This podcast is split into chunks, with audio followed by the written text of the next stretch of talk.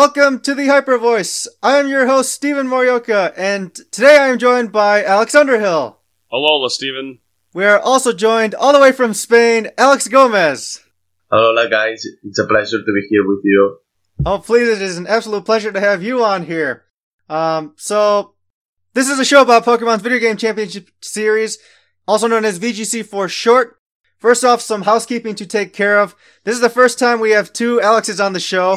so to prevent any confusion from here on out, from my end at least, I'm going to refer to you guys by your, you know, typical online usernames or handles. So Alex Gomez, I'm going to go refer to you as Pokey Alex. And Alex Underhill is going to be Lexicon. So, uh, just to prevent any confusion for listeners and myself mostly, but. makes sense, makes sense. Yes, it does make sense. But uh, today we're going to talk about a lot about a lot of different European events that have happened, events that are upcoming, and just uh, things in general. We have one of a, an expert on the European circuit as he participa- participates in it uh, mostly and very much in Alex, in uh, PokeAlex, but we've been about half a year, six months away from the Europe International, which was the first one we ever had in general and during this season. Um, PokeAlex, I just kind of want to ask you about, you know, your general opinion, you know, kind of looking back now, how you, how you felt about the international being so early and, you know, kind of just what the opinion is of it now uh, as we stand. Yeah, so while I didn't really agree that much with the, the date, I think we could reflect that the strongest players were the ones who dominated that event, I think. But I think the date was definitely incorrect. I, I think the event should have happened during this month, I think. I think it would have been definitely more appropriate since we would, we would have got a more established metagame. But yeah, um, I wish we actually got it, but yeah, we didn't. And that was kinda unfortunate, but yeah. That was the, the Yeah, I decision. think- yeah, go, go ahead. Sorry. I was gonna say, uh, I think it is a big impact having it so early, just because uh, it's just changed the rest of the season for you guys. Like a lot of people had given up on traveling, and the other thing was it affected who got onto the CP train or the snowball, as a lot of people refer to it. Yeah, exactly. And so, uh, having a tournament so important that early in the season was probably really hurtful uh, for you guys. Yeah, it definitely was, since a lot of people actually dropped the season. Since, well, not a lot, but mm, there was a there was a huge amount of people actually who dropped the season because they did uh, badly in, in the tournament. So yeah, that's kind of unfortunate. I don't think this was this would have happened if the if the event was held during these dates, but yeah. Yeah, makes a lot of sense. I, I perfectly pref- I, w- I mean, I would prefer all the major internationals to be held later in the year, you know, specifically right around this time of year in the summer or end of the spring. Yeah. But I feel like one of the biggest issues that TPCI wanted to introduce was the, this, uh, travel award system to each international in the four different rating zones. And if you think about it, you kind of need the time between events, you know, at least a two months or a month to, you know, kind of get results from that event to lock up and have other events happen. Uh, say, for example, we had the one month break between Australia and Latin America, Yeah. those two internationals. If all the internationals are held at the end of the year, you know, they can't go through with that system. So I feel like that was the change they made for that. Uh, Europe really got just the worst, the worst end of the deal there. Yeah, agreed. So it is unfortunate. Um, That's for sure. I wonder. I, I am just really curious what what next year holds for this. Whether the uh, system will be similar, will the events be pushed back a little bit farther? Um, yeah, I'm not too sure. I hope they follow the system you were actually ta- talking about. Just one year break. Uh, sorry, one year break. one month break for for every international. I think that should be correct. And starting, yeah, in April, May. Well, actually, March, April, May, and June. Well, June, July.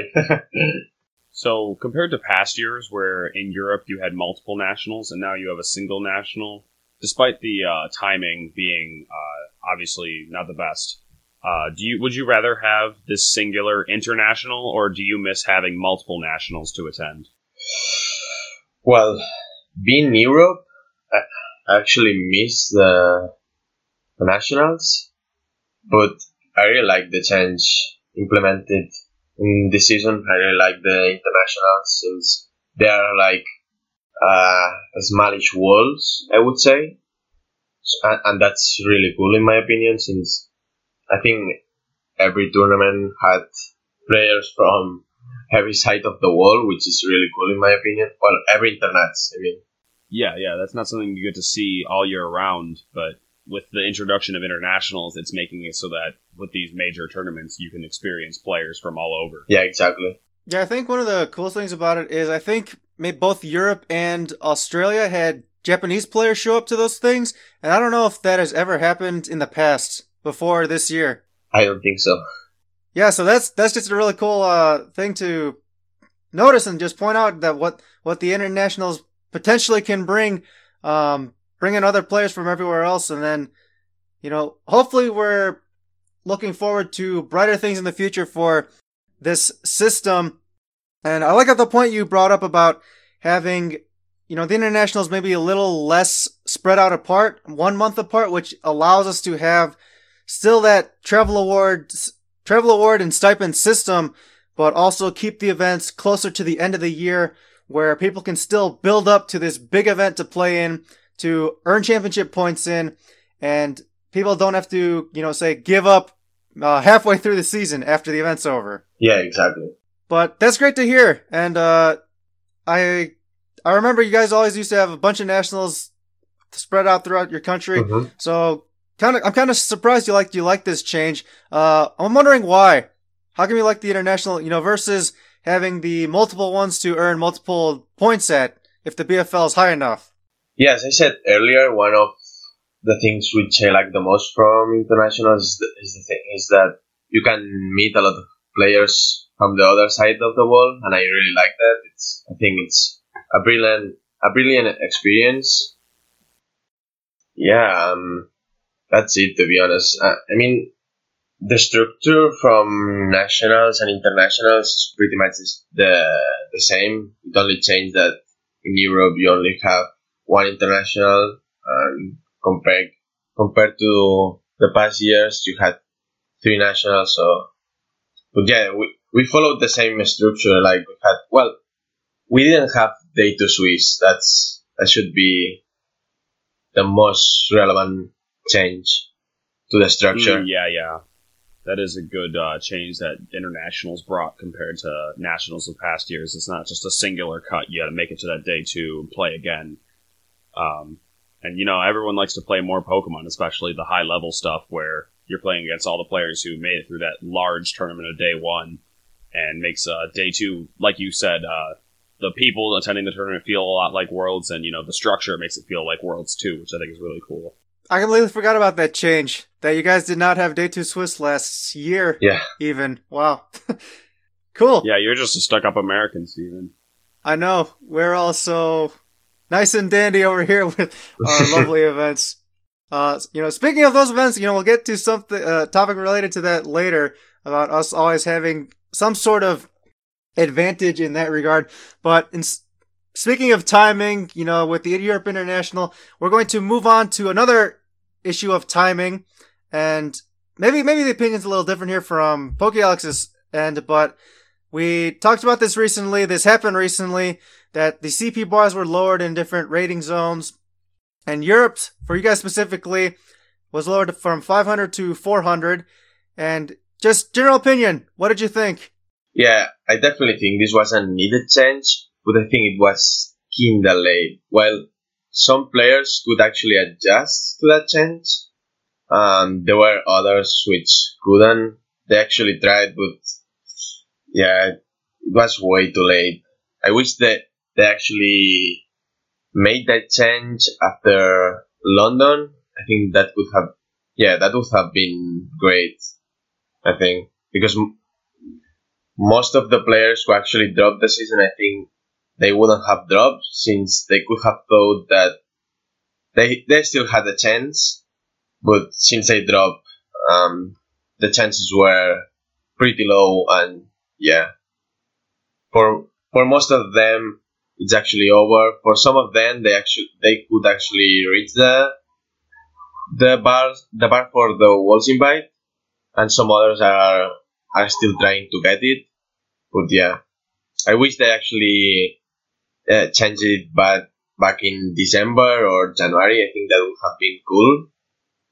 But yeah, we didn't we didn't get it earlier. It's better now than never. So yeah.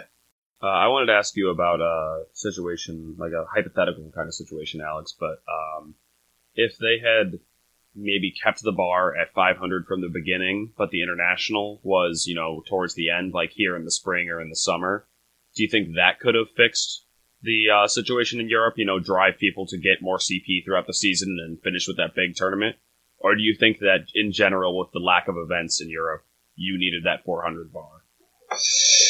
I think we needed that bar, yeah. You think, yeah, just because this year there aren't as many events? Yeah, exactly. All right, that makes sense, yeah. Um, It's surprising. because I know that compared to la- compared to last year, you guys had significantly less events. Yeah, you know, especially with the um, with the three nationals merging into the one international, you know, a bunch of events disappearing from there, and I'm imagining that your uh, the smaller local level events also decreased a bit, is what I'm getting from this uh, conversation here. Mhm. So yeah, uh, I guess the seeing the CP bar change looks very good for those players who are still invested into the season to try and make that uh, 400 championship point bar for Europe. And I guess for others who had uh, hung up the towel a little early, they it was still insurmountable odds given um, the timing of this the timing of the season really, and just how everything was structured this year. Yeah. But glad to hear that you uh, actually like the CP bar change. I mean, I don't think anyone can really argue with um, the bar being lowered for any of their regions. Uh, I, I, would always, I just really uh, would be very interesting to see if they had uh, raised raised it for anywhere. Yeah. Like that would be some crazy uproar for a lot of people. Yeah. That is an interesting concept. If they just decided that you know uh, those people that had already earned world's invites, I, I just don't think they could do it. That would be too much of an outrage of the Pokemon community. people that had earned invites, getting them taken away from them. I don't think anything like that has ever happened. But you Oh my to tell me, gosh. Steven. Oh, I know. That's just that would that would be even worse. Like Yeah. we get we have we have a we have uproar and outrage over way smaller things, and then if you had something major like that happen, yeah, I was uh I was just thinking of a hypothetical situation, but that would have been terrible, absolutely terrible. Yeah. Do you guys think uh, this fact you actually mentioned could ever happen? Uh, no, I don't. Well, well, I I was thinking they could have done that, but they never would have. They never would have done that. You know, setting those initial values and levels to uh, qualify for, and then all of a sudden raising them at the end of the season, saying, "Oh, by the way, you got those people who are qualified. You actually aren't yet if you haven't reached this level." that would not go over well in any area in any age division. Yeah. Yeah, really. Funny to think about though. Um, but yeah, I don't know. Is there any other uh, thoughts that you have about the CP bar changing, Alex? Or Not really. That that was more. That was mostly it. Yeah. all right, well then I guess we can talk about the uh, major event that happened over the weekend. We uh, didn't have any regionals anywhere uh, that I know of, at least, and so, but we did have a special event, which is kind of like a regional. It's one step below it, but still above that of a uh, mid-season showdown. Yeah. Rewards 130 CP for first. Uh, Right, fits into that BFL too. and it fits in the regional BFL, right? Yeah. So yeah, um, in Milan there was a special event, and um, they actually got uh, 103 masters, so a very strong turnout for an event that's uh, you know worth less than a regional, but still got you know a regional size attendance, and so I think that's really cool. Yeah. And uh, you didn't, uh, you attended but did not play. You chose to commentate. Uh, how was the event? It was a really cool event. There were a lot of strong players. Um, there were some which couldn't actually make it to the top cut. There were some which uh, bubbled due, due, to their resistance, but it was definitely a really interesting tournament. Um, we actually saw a lot of um, different teams. There were some teams which actually were the same and were featuring top cut. There were some which actually were featured in the top 16, which were actually the same. So it was definitely a really interesting tournament.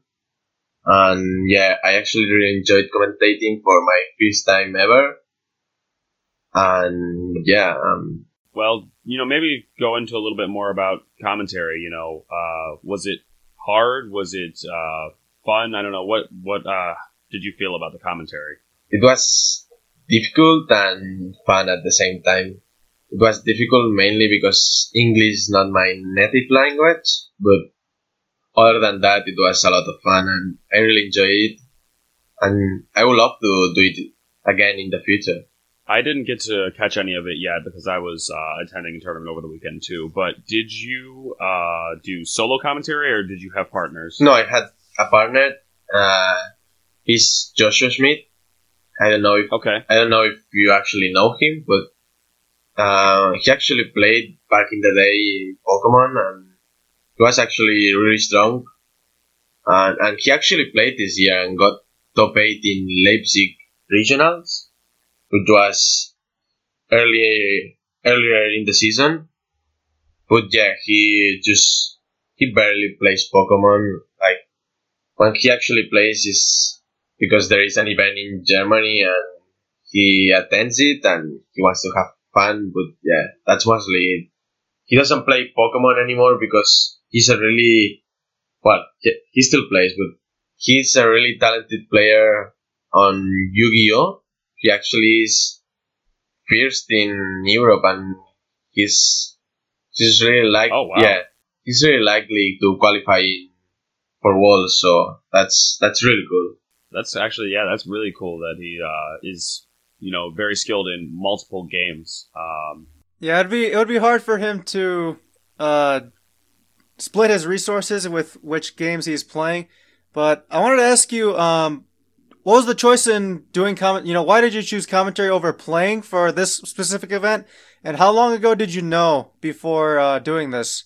Okay, so they actually offered me to commentate the event, and I think that was a great opportunity to do it since I didn't need the championship points anymore because I'm basically locked for my day to Worlds pay trip. So yeah, I thought it would I thought it would be a great uh, opportunity, and I think it actually was.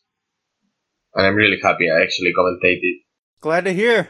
Uh, so what I wanted to ask is, uh, which role did you do? Were you doing uh, color commentary or play by play? Do you? Uh, yeah, which one? Kinda both, actually. uh, both. Okay, okay.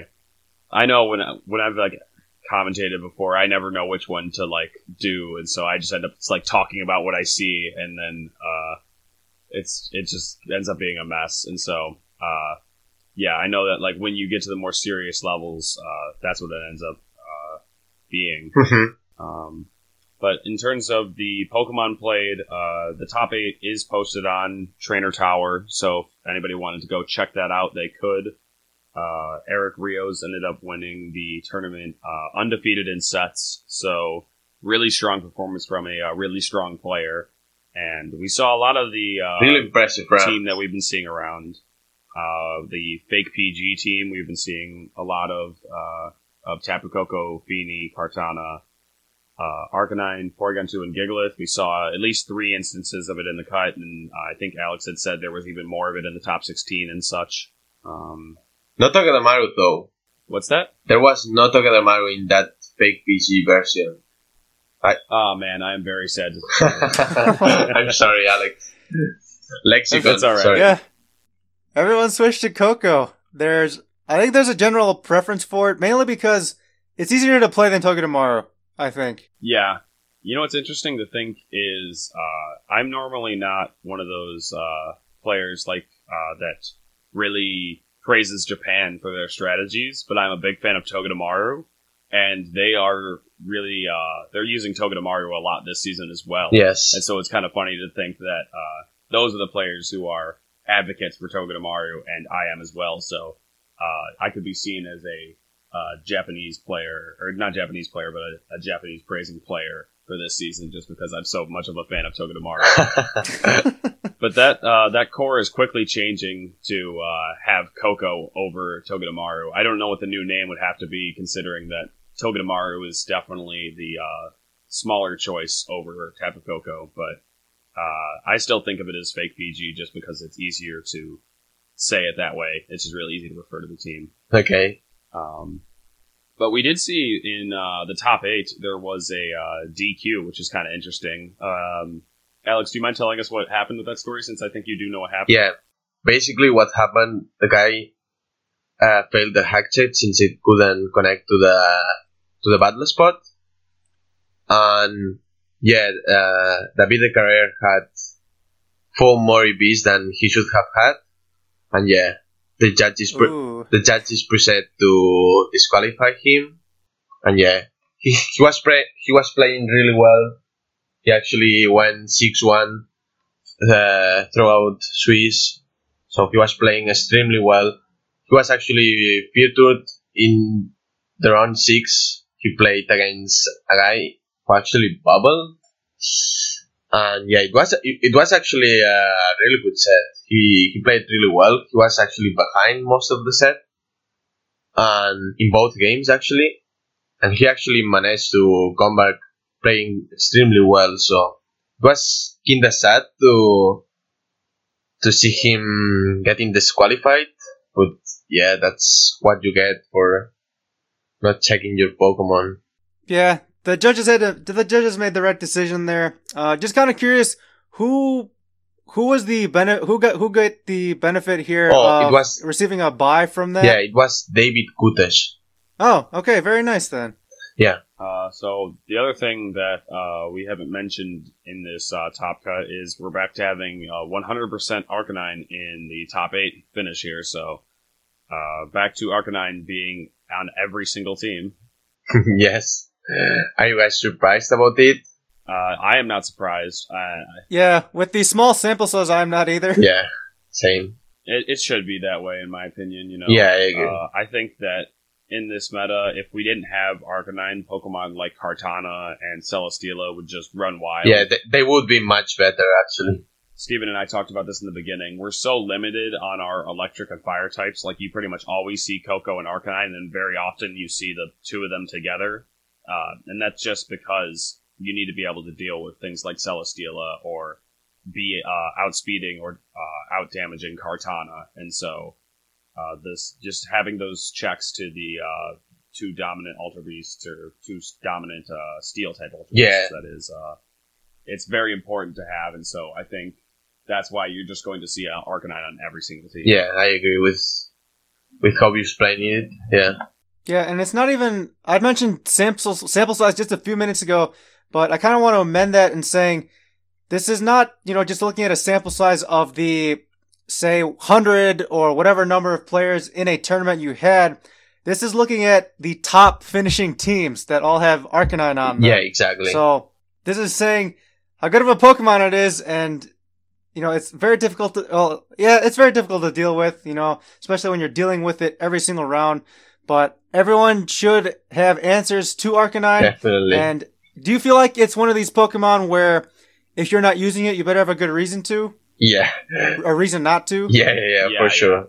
I was talking with uh, some friends at the tournament and uh, that I had gone to over the weekend, and yeah, we were saying how you know Arcanine should be on basically every team, uh, but there are you know several ways that you can get around it, like Pokemon like Salamence. Salamence learns fire moves like Flamethrower, and completely walls Kartana because it's going to run a grass move, which can't really hit it, a fighting move that can't really hit it, and occasionally a steel move. But with Salamence's Intimidate, it can normally hang around long enough to take out the Kartana. So well, there are Pokemon like Salamence that can deal with it, Talonflame, uh, stuff like yeah, that. Yeah, now that you are you are actually talking about it, Eric Rios ran a really interesting Tapu Koko and Kartana set. He actually ran Skydrop as best Tapu Koko and Swordsdance Fightinium Z Kartana and yes, yes, he could he could actually deal with Tapu Koko. Ah, sorry, with Tapu Koko with with Arcanine with that combination, and I and I'm personally a big fan of it. Um, back at uh, Collinsville Regionals when I played against uh, Dane Zeman, who is a uh, player from my region that I'm friends with. Uh, he had been using that combo, and he's been using it for a long time. And I think it's a really fun combo because what do you lead safely into Tapu Koko Kartana? Arcanine is such an easy Pokemon to bring there. But when you can just sky drop it and set up a plus one swords dance and go for the fighting Z, which you can't protect from because you're being sky dropped, it's just such a strong combo. And then Kartana picks up a beast boost. It eliminates its biggest threat in one move. Exactly. And what do you do from there? It's such a strong combo, and I'm not surprised to hear that Eric used it to win the whole event. Mhm. Agreed. It's definitely really strong. If you guys want, we could actually talk more about um the Top Cut teams. Yeah, well, uh, actually, two things that I'm looking at right now is one, there's uh, double water in the finalist team Yes. with uh, and Gastrodon, and uh, you know that seems like an odd combo considering you know you might redirect your own liquidation. But if I had to just guess, I would say Eric Rios might have had Surf on his Araquanid. Did he end up having Surf? I'm actually not sure because he didn't reveal it. Ah, okay, okay. You know that's that's just what I'm guessing. But uh, and then in the finals, he played against Ninetales Gigalith, which I personally, I'm sorry to trash Tommaso, but I do not like that combo at all. I, I I do not. I don't know about you guys, but yeah, running Ninetales and Gigalith, Well- same team. I'm I don't even. Know, I can man. actually say you that he didn't use it. Like he actually used Ninetales Tapulele in in sorry Ninetales Tapulele, Garchomp, and Celesteela. So just five Pokemon in the top cut. Okay. He didn't actually bring Gigalith in the top cut. So yeah, Uh huh. So it seems like while the weathers are contrasting there, it seems like Giggle. It seems like he didn't have that much for Trick Room, so maybe that's why Gigalith is there. And Ninetales. He also doesn't seem like he have much for Garchomp either, other than Lele. So that might be why Ninetales is there. yeah, that's actually what I point out uh, during my commentary. I thought that it could be an answer against Trick Room, but yeah, I don't know if you want an answer against Trick Room, wouldn't Snorlax or I don't Mudsdale or or any other Pokemon be better in that slot in that slot rather than Gigalith? Since Gigalith and Ninetales, it's kinda awkward to have in the same team. It just it makes me think back to like you know famous team from last format with like two megas. You know you're not going to bring them together, and so since these weathers kind of contradict each other, obviously the player is smart enough not to bring both of them at the same time because of how they contradict each other.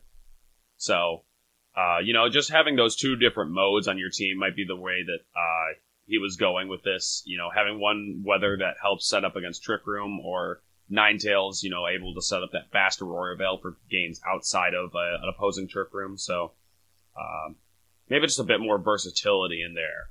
yeah, I wish I actually uh, had an interview with him and he could explain me more about his team and why he did actually opt to have Gigalith instead another Pokemon. But sadly, I couldn't. I, could, I barely, I barely actually talked with with Tommaso. Yeah, but you had mentioned uh, Poke Alex. Any other interesting tidbits from some of the other top teams? Yeah, there was um David Escarrer's team was actually really interesting. He had uh Derwin, Spore, Follow Me, Wide Guard, Smeargle. So it was his team was mainly focused on on setting his Pokemon. He had Swords Dance Garchomp Belly Drum protect Snorlax and he also had Specs Tapulele and well the standard uh, 50% berry Arcanine and Celesteela. Okay. Yeah, it seems like it was a very dangerous kind of tailwind sweep team. It almost plays like a Drifloon Lele one, but If you look at the team, you, you can think that he has no speed control, but he actually has it. He, he did actually have Bulldoze in his Arcanine as well, okay, okay. which is surprising because it's not as Vest, but you can definitely run it on a 50, on a 50% Arcanine.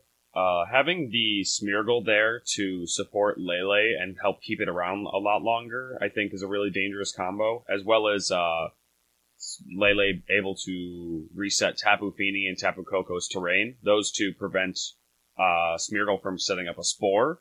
And so that's kind of, I think, why the Lele Smeargle combo is there. But also, having Follow Me and Wide Guard is such a dangerous combo because in pretty much any situation, you can put yourself into a rock, paper, scissors, situ- like a situation between you and your opponent. You know, let's say you're going to lose the game if they go for Earthquake, or you're going to lose the game if they go for Poison Jab, but you have the option to pick one of Wide Guard or Follow Me. At the very least, you can you can guess correctly and get that right. Whereas in situations where you had one or the other, if your opponent had known that, they could just pick the safe option and go for it. And so it's kind of cool uh, that Smeargle gives you a lot of outs with Spore, Wide Guard, Follow Me, and then a speed control option and Tailwind. You know, it gives you a lot of ways to bring games back. Yeah, exactly. It was definitely super interesting.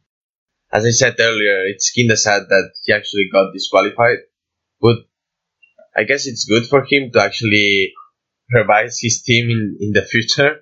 And Yeah, yeah, it's a lesson. yeah, to be a little bit more careful. Make sure to like, because that's I think a common thing that anyone should do before a tournament, and I recommend it to anyone listening. So, you know, when, uh, however you get your Pokemon, you know, once you finish breeding it in game, or if you had somebody uh, get a team for you, you know, just run it on Battle Spot because if uh, the team isn't something that you created yourself, you want to make sure that the team is going to work at the tournament. And Battle Spot checks, especially for smaller events, is the very least you can do. Like if you're going to a Premier Challenge or a Midseason Showdown and it goes on Battle Spot, that's about all they're going to do at the event there. So, you know, as long as you know what's legal in the format and what goes on to Battle Spot, you should be fine. So, uh, if he failed a Battle Spot check, I think it was honestly just a little bit of carelessness and maybe, maybe it was a bit of last minute prep and he just didn't have the time to do it, but always, always, always just run a team through Battle Spot. Make sure that you don't run into these kind of issues. Yeah.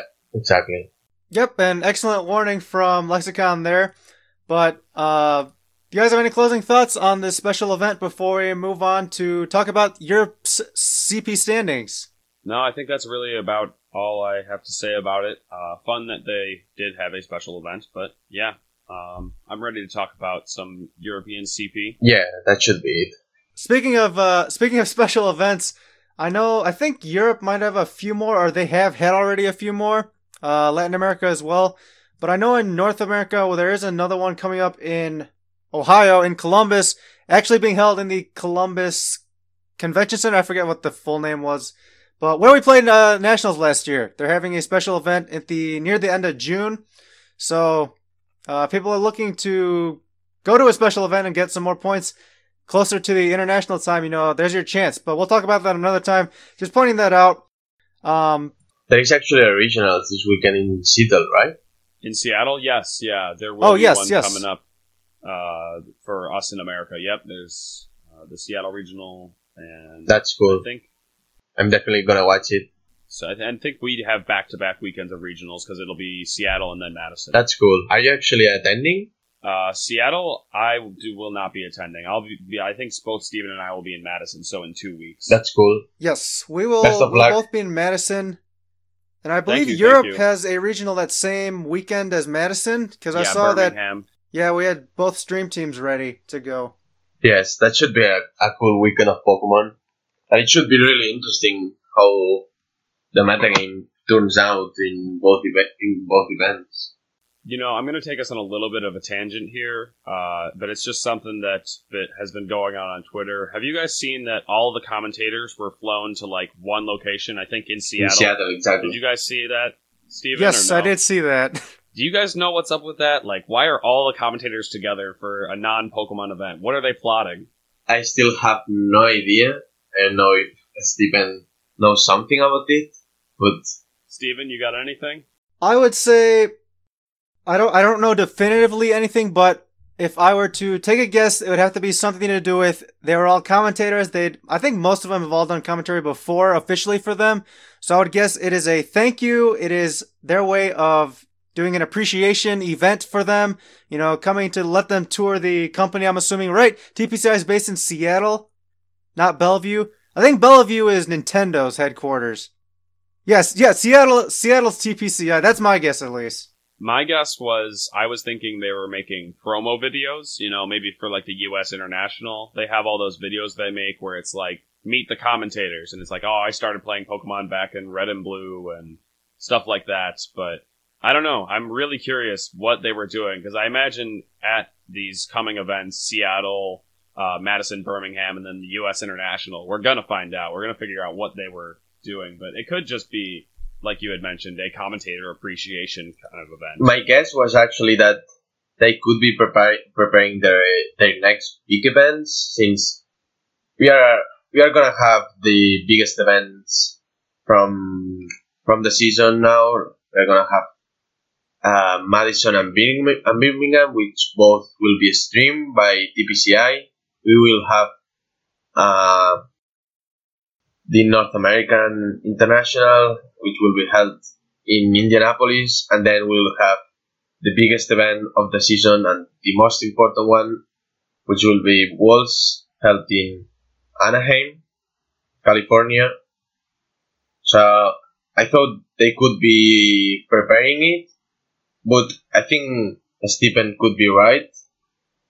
But I also think we could be missing something here. You know, I think I think Pokealex, you may be onto something here because we've always been wanting to see growth in VGC, growth in the game, seeing more opportunities for people to play and, you know, have all these bigger events and get the game's name out there a little bit more. And maybe this is just a subtle hint at, yeah, you might be right. This might be a subtle hint at something bigger to come in the future. It may not be immediately clear to us now in these coming months, but who knows what could have happened during this event. But it was really cool to see, um, Pokemon took the time to fly them out for a retreat, sort of. Definitely. But yeah, uh, that was actually a really cool thing to talk about there. Yeah, I uh, just had saw it, and I, I'm just I'm dying of curiosity. You know, just there there's got to be something going on that you have every single commentator that I've like ever seen. Uh, all in one place together, TCG and VGC. It's just super suspicious. Yeah. There were some commentators which weren't there, like Evan, um, Lee, Scott, I believe. yeah, Scott as well. I actually think, I think Dwee was there. I'm pretty sure I saw pictures of Dwee with some people. yeah, Dewey, but Dewey was there. Yeah, yeah, yeah, for sure. There Um, was, but yeah, so not everyone was there, but it's still almost everyone. yeah, a lot of I, I commentators. imagine, I imagine that was just due to availability, but otherwise they had they had their major teams there for what we have yet to discover. yes. But anyway, let's move on to the Europe's championship point standings.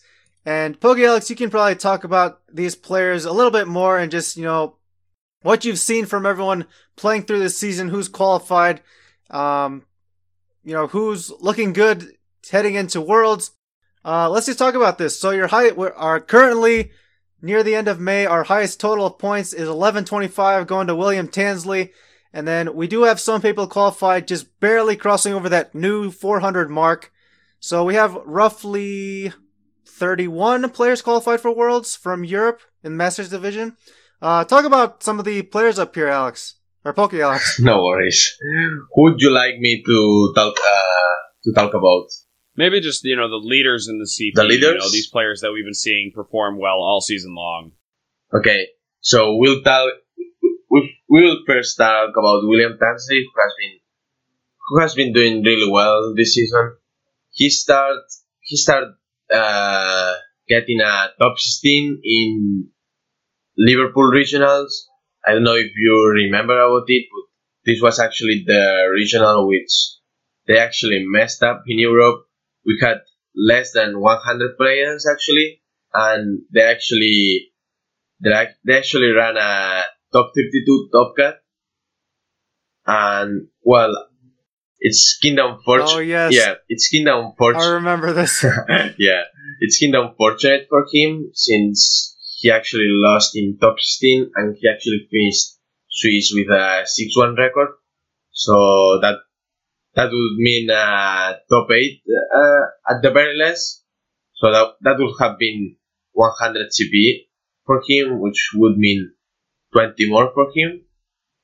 So, yeah, I actually was one of the players who was the most affected uh, by that regional because I actually uh, finished swiss with a 6-1 record, and I sadly lost in top uh, 32, and I didn't get in any CP because the we we couldn't we couldn't fill the wall kicker for top 32 CP, so that's that was kind of sad for me, but it's okay. Yeah, that they really did mess up that event. Yeah, and then we have uh, another regional finish, which uh, he got top four in in Dortmund, another event which was in the 2016 season. Uh, so he actually finished really well in the last two events, the last two big big events uh, in the 2016 format. And then we have uh, a top 32 finish, which I think was in in Sheffield. Yeah, it was in it was in Sheffield actually. He got top, top 52. So in terms of regionals, he hasn't done that well in the 2017 format. But we'll talk about internationals, which he actually has done really well lately. He has got two top eights in the 2017 format. One was in London, where he played extremely well, and he played uh, a quite unique team uh, for that for that metagame. Uh, yeah, he he did really well in the event. He actually went undefeated in in day two Swiss, which is actually really impressive. And then in Brazil, he got top 8 with a fake version, but this one was, was actually featuring uh, Toga Togedemaru. And yeah, he actually got a top 16 in in Australia, Melbourne, which he actually finished 60 day one Swiss, but he was actually lucky enough to manage to make it in the top 32 since it was actually a top 52 uh, top cut for for day two Swiss, and yeah, he ended up only losing one set in day two, so he was he could manage to make it through the top 16, which is good for him.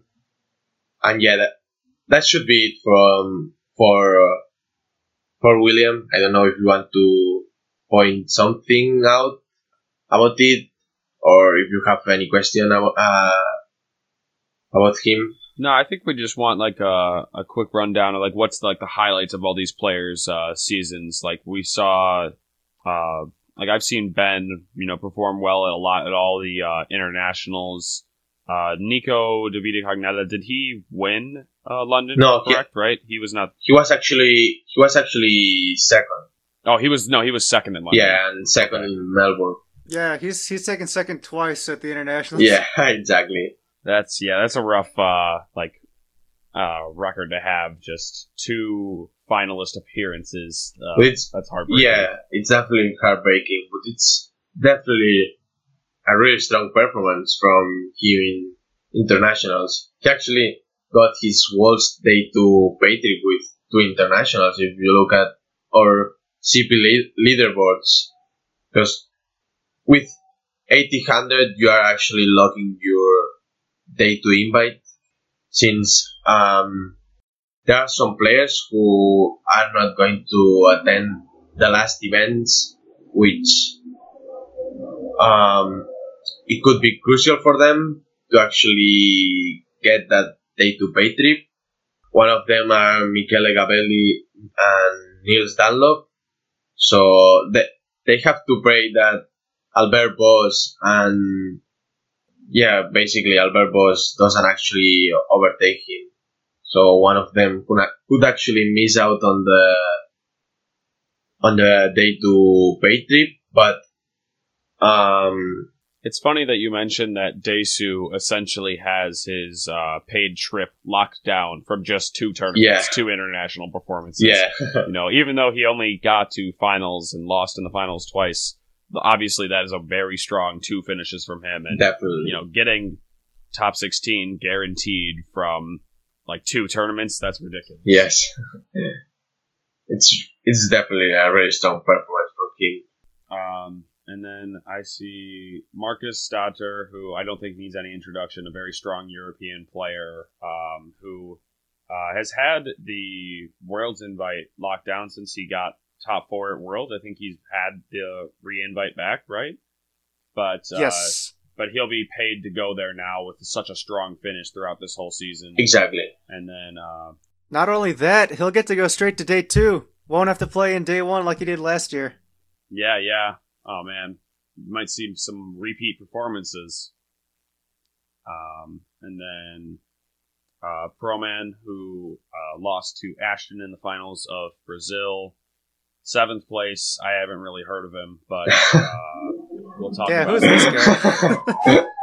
With 886 CP, um, had a I'm guessing a pretty alright season to get that much, but you know I don't really know where he did it. So, you want to tell us a little bit about him? I I could do it. Yeah. I'm, just, I'm just teasing. But uh, what were, what was your major uh, performances this season? You'd say, Alex? I think it was in in London where I got a top 16 finish. I, Yeah, I yeah. also got a, a second place in Sheffield Regionals. Uh, I would say that uh, top 16 at London is definitely a strong feat, considering the format was so fresh then, and you were still able to create a strong team really early on.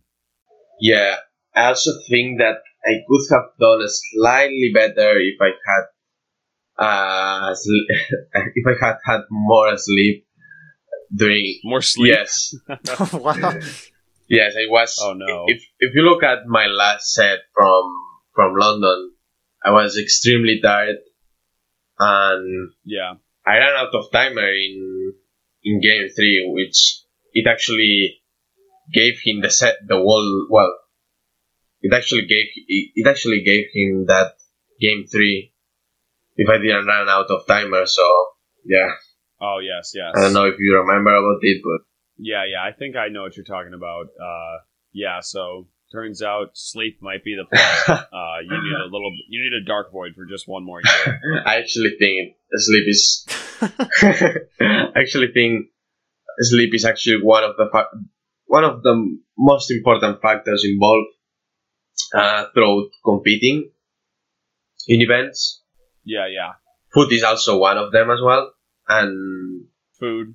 So just the general like human needs are important to be able to function at a Pokemon tournament. But no, I definitely understand what you uh, are saying. Uh, I was talking to some people over the weekend, and you know, eating at tournaments can be hard just because of nerves. What did you say again? Sorry. Uh, I said uh, like eating at tournaments can be hard because of nerves. You know, Oh, yeah. just, uh, some people aren't able to uh, like during those lunch breaks actually get any food down because they're feeling so sick in their stomach from competing. Yeah. See, I, I know you. I don't understand. Nah, Your you- half. you've been competing for years, Stephen. And I'm, I'm on. The, I'm on the other side. I can eat whatever. Like, I'm a big guy too, so uh, that makes sense. But yeah, it's just it's weird to me seeing that from uh, you know, someone like someone like you. I know you're like that too. yeah, you've known that about me, but uh, I, yeah, Alex, how about you? Do you uh, have trouble eating because of nerves at tournaments occasionally? I actually had trouble, but I don't have I don't I don't have it anymore. Thankfully. Oh, oh, nice. Aha. So see, you've gotten used Yes. to it. You have all the experience now. Yes. Well, you are quite the veteran player, so it's understandable. But uh, Stephen always does tease me about it. But n- thankfully, his mom will normally share some food, and uh, I can get something down. that's that's great. Shoutouts to Stephen's mom. But uh, Nice. let's see.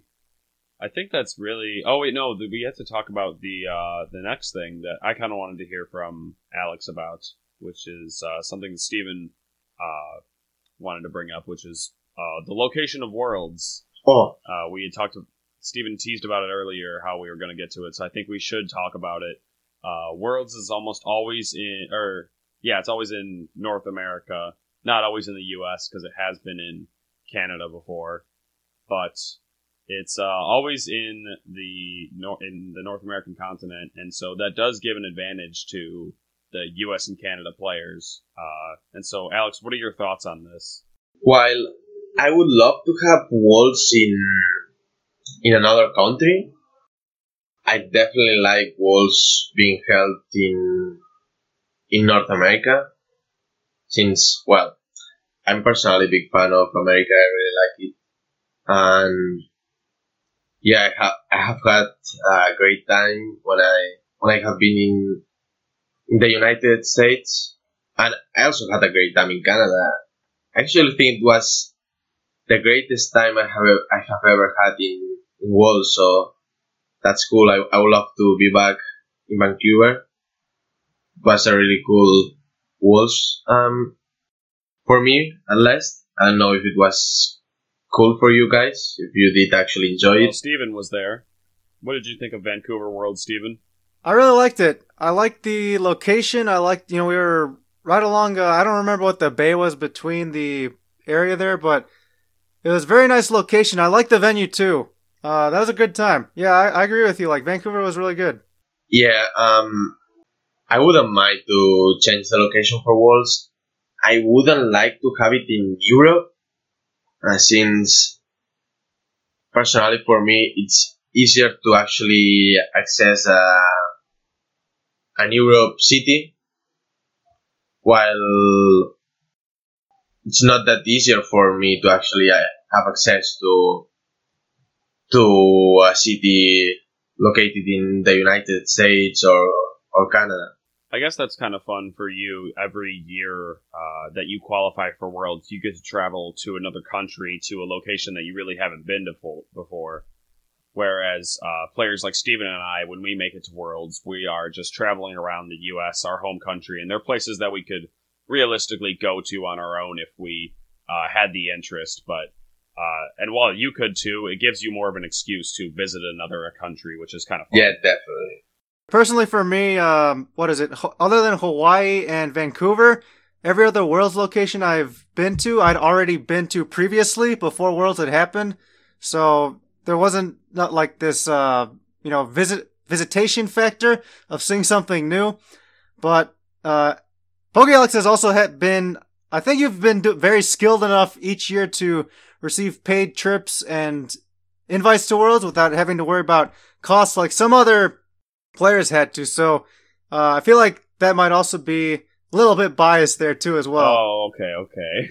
No, but I'm but Alex uh Poke Alex is very good. So yeah, yes, yes. Well, it's helping there. He earns it. He earns it definitely. I, I was actually senior when I, uh, I actually qualified for my world for my first Worlds, which was held in Hawaii. Yeah, Hawaii was actually amazing as well. Yeah, since I was really younger, well, I was really young, I had I had a really great time as well. Well, I think everyone who who has been in, Hawaii has had a, a great time since Hawaii is definitely beautiful. Absolutely. And yeah, I just you know, you think about um think about from the company's perspective of where they choose to hold worlds, you know, it's probably it's probably most cost effective for them to keep it within the country or at least the continent. Uh always got to always have to say continent now cuz of Vancouver. That you one year. yeah, but- yeah. The one yeah, it's exception. it's more co- it's more cost effective for them to keep it here. You know, uh, it probably costs less for them to fly out staff, their materials, supplies, hiring camera crews, and just setup and security and everything, and hotel costs. So you know, a lot of different reasons going into it. Um, do we ever think we'll get an event outside the country or worlds outside the country? Uh, I'm gonna say that I personally don't think they will, but just we'll we'll have to see how long VGC stays around for. Yeah, I, I personally agree with Alex, but well, Lexicon, sorry. well, when we're talking to each other, I think it's pretty clear that Stephen's not yeah, Alex. So. but Let's hope not. no, but But anyway, go on. yeah, I don't think it, there will be a walls outside North America, but I would love to have uh, walls located in Japan. I think I think they deserve it personally, uh, since they have uh, I think they have the biggest community from from the from Pokemon. So I think it would be cool to have uh, walls located in in Japan. hmm hmm That is a good point that you bring up. How cool would that be? I would love it, and I personally would attend, e- either if I got a walls invite or not. That's yeah, that's cool. I think it would be great even as a spectator to go there. Yeah. Oh man, do they like speak English there though, like at all? Because I know Europe English might be a little bit more popular. I don't know about Japan. I feel like I would just get lost. It'd be dangerous. because you, you just don't speak Japanese. No, I don't speak Japanese, and so I, I would probably make it to Japan and then just never escape because I'd just be lost. I don't think you will, but you could ha- you could be lost at some point, but that's it. Yeah, yeah. I, I, I'm just exaggerating, but uh, I think it would be a great. Uh, that's a good point you bring up, though. It would be a lot of fun to go to Japan, considering uh, how passionate they are about playing po- uh, Pokemon competitively. Yeah, as if they need home field advantage more. You oh know, no. they would they would wipe the floor with us if the worlds were held with there. Hypothetically speaking, of course, but Mhm, we'll mhm. never know because we haven't had worlds in Japan yet. But here's to hoping. Definitely. All right, but but do you guys have any other closing thoughts on anything else we've talked about today? No, I don't think so. Yeah, I don't think so either. All right, so thank you so much to Alex Gomez for being on the show. You're our very first European guest. So, Thank you very much to you. Thank you so much for being on. Thank you very much to you guys. It was definitely a pleasure, a pleasure to be with, to be with you, and I would love to be here with you again. And yeah, thanks a lot, and that should be it for me, unless for today. Mhm, mhm. Excellent. Thank you. So, with that, uh, you can find our show on iTunes. You can leave us a review there. You can also download the show from there as well. We have an email where you can send us feedback or questions. That is vgchypervoice at gmail.com. We'd love to hear from you, what you think of the show, or if you have anything you'd like for us to talk about on here. Um, lastly, we're all on, we're also all on Twitter. Alex Gomez, where can people find you there? Oh, they could have, they could find me as PokeAlex, basically. So, yeah, that should be it. Okay, okay. Okay, and for Alex Underhill, people can find you. Uh, at Lexicon VGC and Stephen, we can all follow you at. I am at Super Morioka. Thank you so much for listening to the show. We hope you've enjoyed it, and stay tuned for more.